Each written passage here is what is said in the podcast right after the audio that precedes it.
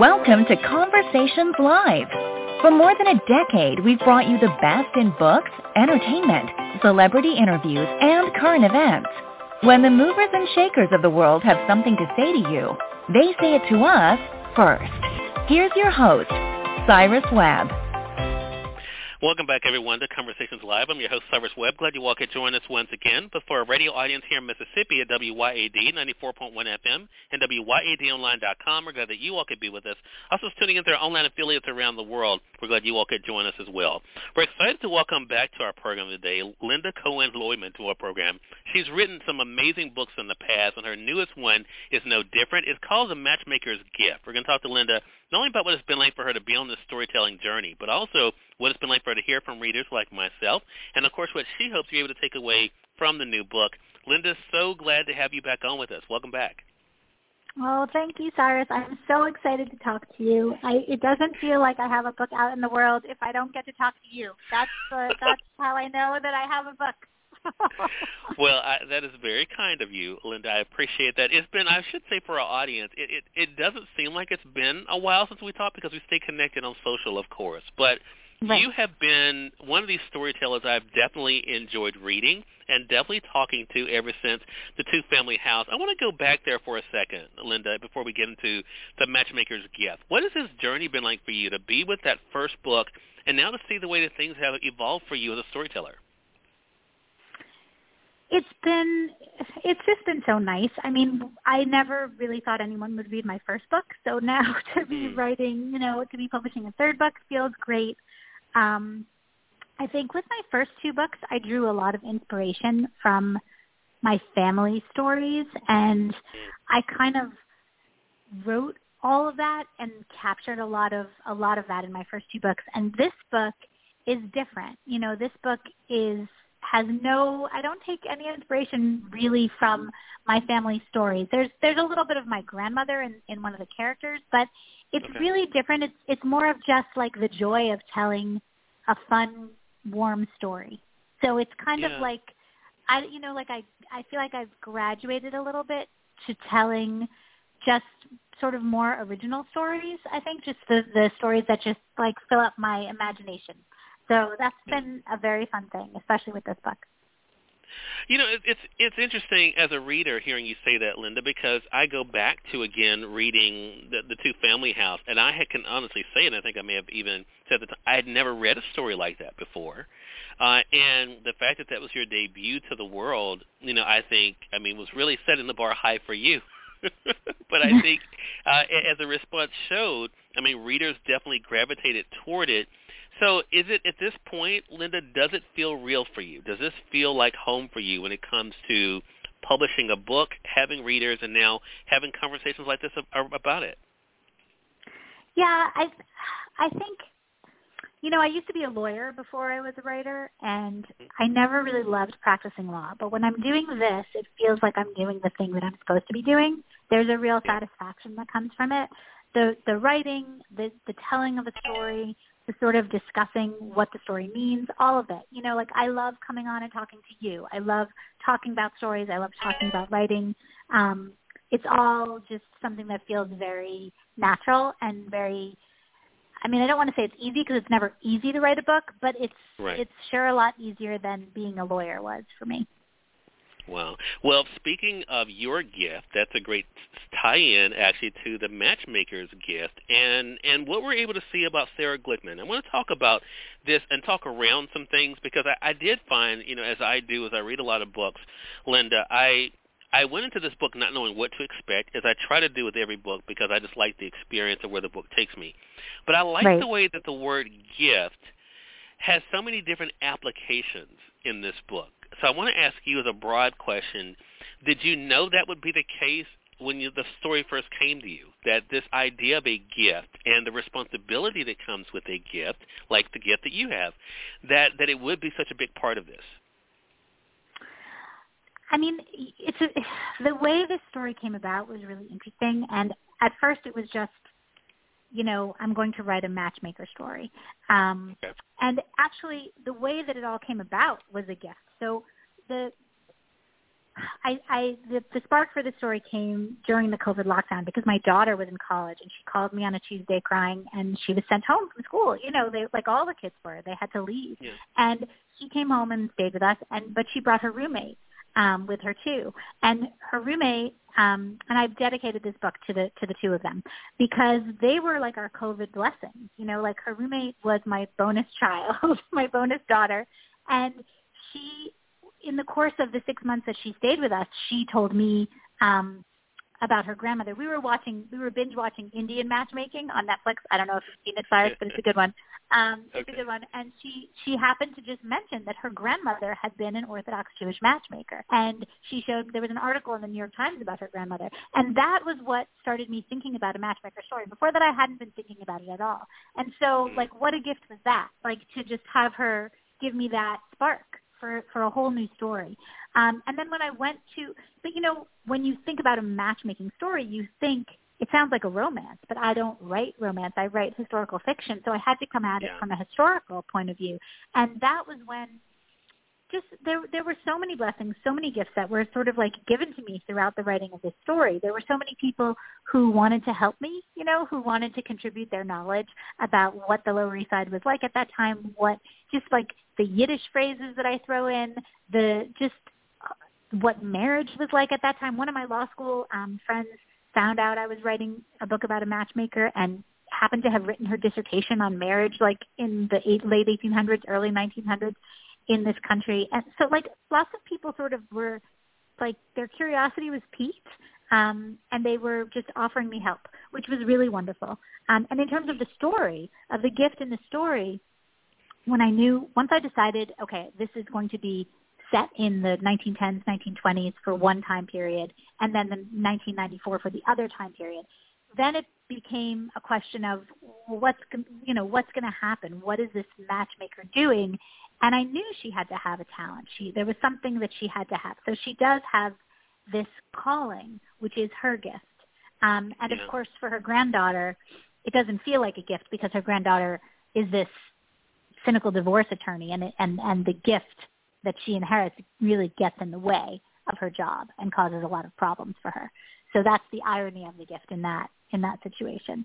Um, but the tagline for this book that sort of the you know we all came up with was you know is finding true love or being able to see true love is it a calling or a curse you know is it a gift or is it something different so it's a question that i think i continue to sort of layer onto and layer meanings onto as as i was writing this story and i hope that readers will think about it in lots of different ways too What was it like for you, Lynda? In because, it, and I'm so glad you mentioned about writing uh, historical fiction, because for those who may just be picking up this as their first book uh, from you, I think that I love the back and forth in this book, but I also love the way that relationships are looked at differently in each time.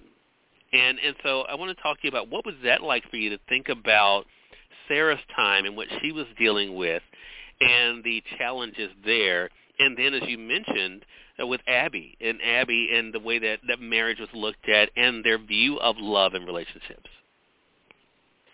So Sarah is when we first meet Sarah, it's 1910, and she she comes over. You know, she's an immigrant. She comes over to New York City on an on a ship, and the first time she realizes her gift, she she finds a, a husband for her sister on the on the boat coming to this country, and so it's a very sort of warm and cozy kind of. It's it's slightly you know there's a little touch of magic to it, and it feels that way.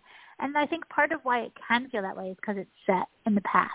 And it's also the relationships then, I mean, the relationships in the story that I that I touch on are very whimsical. They, there's a lot of charm to them, and that's partly because they're they're based on real a lot of them, not all of them, but a lot of them are based on real stories that I read. Um the there's a she matches the daughter of the quote unquote pickle king of the Lower East Side to someone, and that was based on a real wedding that was written up in the New York Times um, uh, of in 1909. The daughter of of a pickle millionaire got married, and she matches someone from whose family owns a knish shop on the Lower East Side to someone else whose family owns the competing knish shop, which is based on the real knish wars of 1916. So there are these whimsical, very sort of they're they're sweet. They're very they're easy to sort of swallow these romances. They're they feel like they're meant to happen. Um, there's something very lovely about them. In Abby's situation, of course, she's in the 1990s. She's 1994. It's the year that Charles and Diana actually in real life, you know, Princess um, Diana and Prince Charles got divorced, and that so there's like references to that. It was like, you know, a, definitely a harder time period, a, a, a more ferocious sort of vision of love, I think. And she is a divorce attorney, so her job is to be facilitating the breakups of people. And she doesn't really believe in love. She doesn't really believe in marriage. And she's had, you know, these sort of traumatic incidents in her childhood watching her parents go through a divorce. So for her, love is a very different thing. And she's not even sure that she believes in it at all. Mm-hmm and that's what makes a story so interesting. I want to say for those who are just tuning in, you're listening to Conversations Live. Lynda, I, I think that one of the most fascinating things that I probably read a couple of times was the interaction between um, the the character Sarah that we mentioned, but also Gabrielle. I want to talk about that dynamic because as Sarah's kind of talking about the process and the and we'll talk around this, but talk about what's been the result of, of her gift it really does show, and again, that's why I think the word gift is so interesting in this book because, especially for your, yourself being an author, we all know that not everyone sees the gift that other people have to bring. It doesn't make the gift not being there. Not everyone sees it. That's what Sarah, to me, kind of exemplifies in this book. What was it like for you to feel a connection with her as you share your own gift? I mean, writing about someone who has this special talent, um, it's it's very heartwarming. I mean, writing this book brought me a lot of joy. And so this, honestly, I mean, we could use the gift, the word gift a hundred times in this talk of, between the two yeah. of us because, you know, like when when I was writing it, this story was it became an escape for me during a very dark time in our collective history. You know, it was like mm-hmm. the time in lockdown when it was scary, which you know we all remember. I don't think we've forgotten yet. You know that right. In the beginning we were all really afraid that we were going to get sick, that a family member was going to get sick. Um, that you know we couldn't the whole world just seemed so dark um yeah. and so when i when i write when i'm really into writing a story when i'm really in the thick of it i go to sleep at night and i think about my characters that's how i fall asleep i think about what my characters are going to do next and that's always an escape but at that time during lockdown this was a particularly needed wonderful escape because before I decided to write this story, before I was really in the thick of writing it, I was lying awake at night, not falling asleep at all. You know, I was just lying awake at night worrying, as so many of us were. And so to have this sort of other world to go to, to explore Sarah's gift, to explore their relationship, this grandmother granddaughter love between the two of them, to explore all of that um, was was really a wonderful balm for my, you know, balm for my heart, for my soul while I was while I was stuck at home. Yeah. And and I think again, I I do feel like in and I'm curious, and you don't have to tell me, I guess, but um, did you feel more of a connection to Sarah than to Abby? It's interesting because you know, writing, like I said, writing historical fiction is that's my sweet spot. So writing about the past just always feels easier to me. I don't know if there's a richness to the language, if there's something about it. It just feels easier. So I'm not. I I felt a very strong connection to Sarah. Um, okay. She was the character who I envisioned first.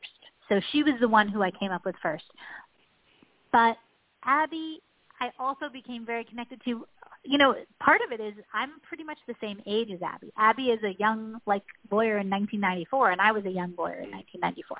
So I do feel I felt a strong connection to her as well.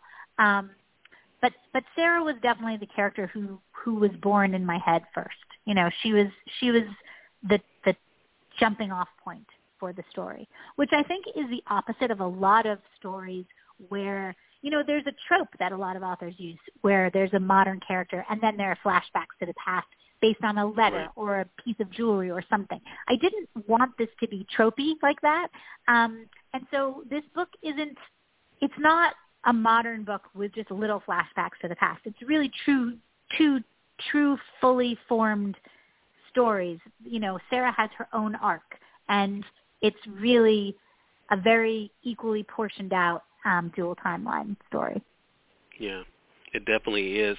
So now you're at this stage of this once again, Lynda, where you get to have conversations like this. Yet the readers are getting the book, even though the, this is officially pub week for you.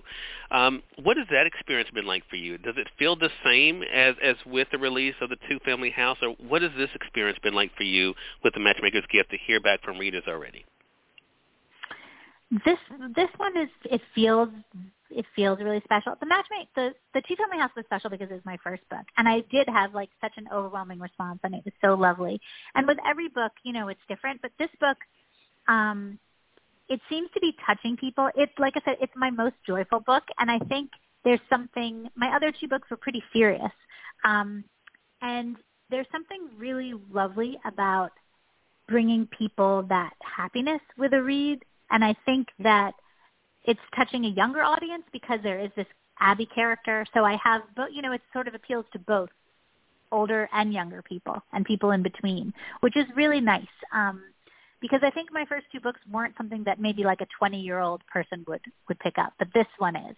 Um, and that feels really lovely. And I guess there's just been, you know, a couple things that have happened this week that have been really exciting just in terms of press and getting it out there that have never happened before.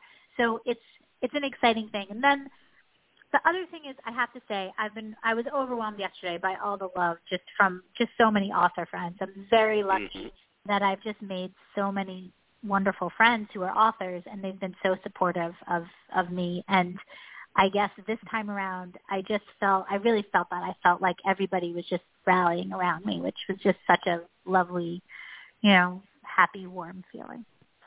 Yeah there is that uh, great line that uh, Abby, uh, even though I have to say I think I connected better with Sarah, but there uh, there is this great this great conversation with, with Abby and Will. Um, Will Will is recognizing Abby's own superpower, what her superpower is. Um, what talk to us about that? Because again, you wrote this, uh, Lynda. What was it like yeah. for you to think of your own superpower? Oh, I don't know if I have a superpower, but it was fun to write about theirs. It's just a fun think. Like it's it's just so when I was thinking about this gift, right? Like you're create you're you're creating characters who have this gift of being able to see other people's soulmates. And then one day I was like, huh, what would happen like if you if you had you know somebody you were interested in and you liked them and then you see that they're meant for somebody else. Like that has got to really stink. That's got to be terrible. and so at, both Sarah and Abby face that, you know, in their own ways. With Sarah, it's, it's more painful because she's really like a, like really really excited about someone and sees that thread of light connecting him to someone else. And with Abby, it's not quite the same because Abby's, you know, but she she it does happen to her too. She sees that that someone she's dating, and I hope I'm not giving too much away, but but someone she's dating is meant for someone else. And it was just a really fun fun scenario to play with, you know, a fun twist on the gift versus burden sort of idea of of this superpower. Um, right. So that that was a lot of fun, a lot of fun to write. Well, I, I tell you, that is what I think makes this book so fascinating. In fact, I said in my review, uh, Lynda, I don't, think, I don't think it's live yet, but I said, you know, it kind of encourages the reader to think about their own superpower, to think about what their own gift is, and they may be reluctant, like Abby was, yeah. um, to think of what they do as a as a superpower or a gift. But I think that's why I made the comment earlier about the idea of the gift definitely comes through because we all have something, right? We and I think that's the yeah, that's the glorious 100%. thing about this book, right? Yeah, you know, we all have something. It's really up to us to recognize it, but also, as Abby did so well uh, as time went on, but Sarah really did too, and that is to embrace it. You know, to be able to embrace mm-hmm. it because you never know yeah. what's going to happen. Lynda, 100%. once You again, know, yeah. I'm sorry. Sorry. no, just to find your place in the world, to find where your gifts, you know, work best, lie best. It's just it's never easy, but it's very special once you do, you know. Exactly. Such a great book and such a great conversation as I knew it was going to be. Congratulations to you again on the Matchmaker's Gift. It is available now through our friends at Amazon.com or through your favorite local bookstore. If they don't have it, I know they'd be more than happy to order it for you. Lynda, let our audience know how they can stay connected with you. Sure. Um, I am on all of the social media things. I'm on Facebook um, at Lynda Cohen Loigman Author, and I'm on Twitter at Lynda C. Loigman, and Instagram at L Loigman. So my name is unusual. If you just put my name in, you'll find me everywhere. Lynda, congratulations again. Thank you so much again for stopping back by, and looking forward to our next conversation together. Thank you so much, Cyrus. I love talking to you. So thank you so much for thank, taking the time. Thank you. Definitely. Same for you. And we thank your audience for tuning in to another great segment of Conversations Live. Until next time, I'm your host, Cyrus Webb, saying as always, enjoy your day, enjoy your life, enjoy your world. Thank you all for choosing Conversations Live. Now let's go make today amazing. Take care.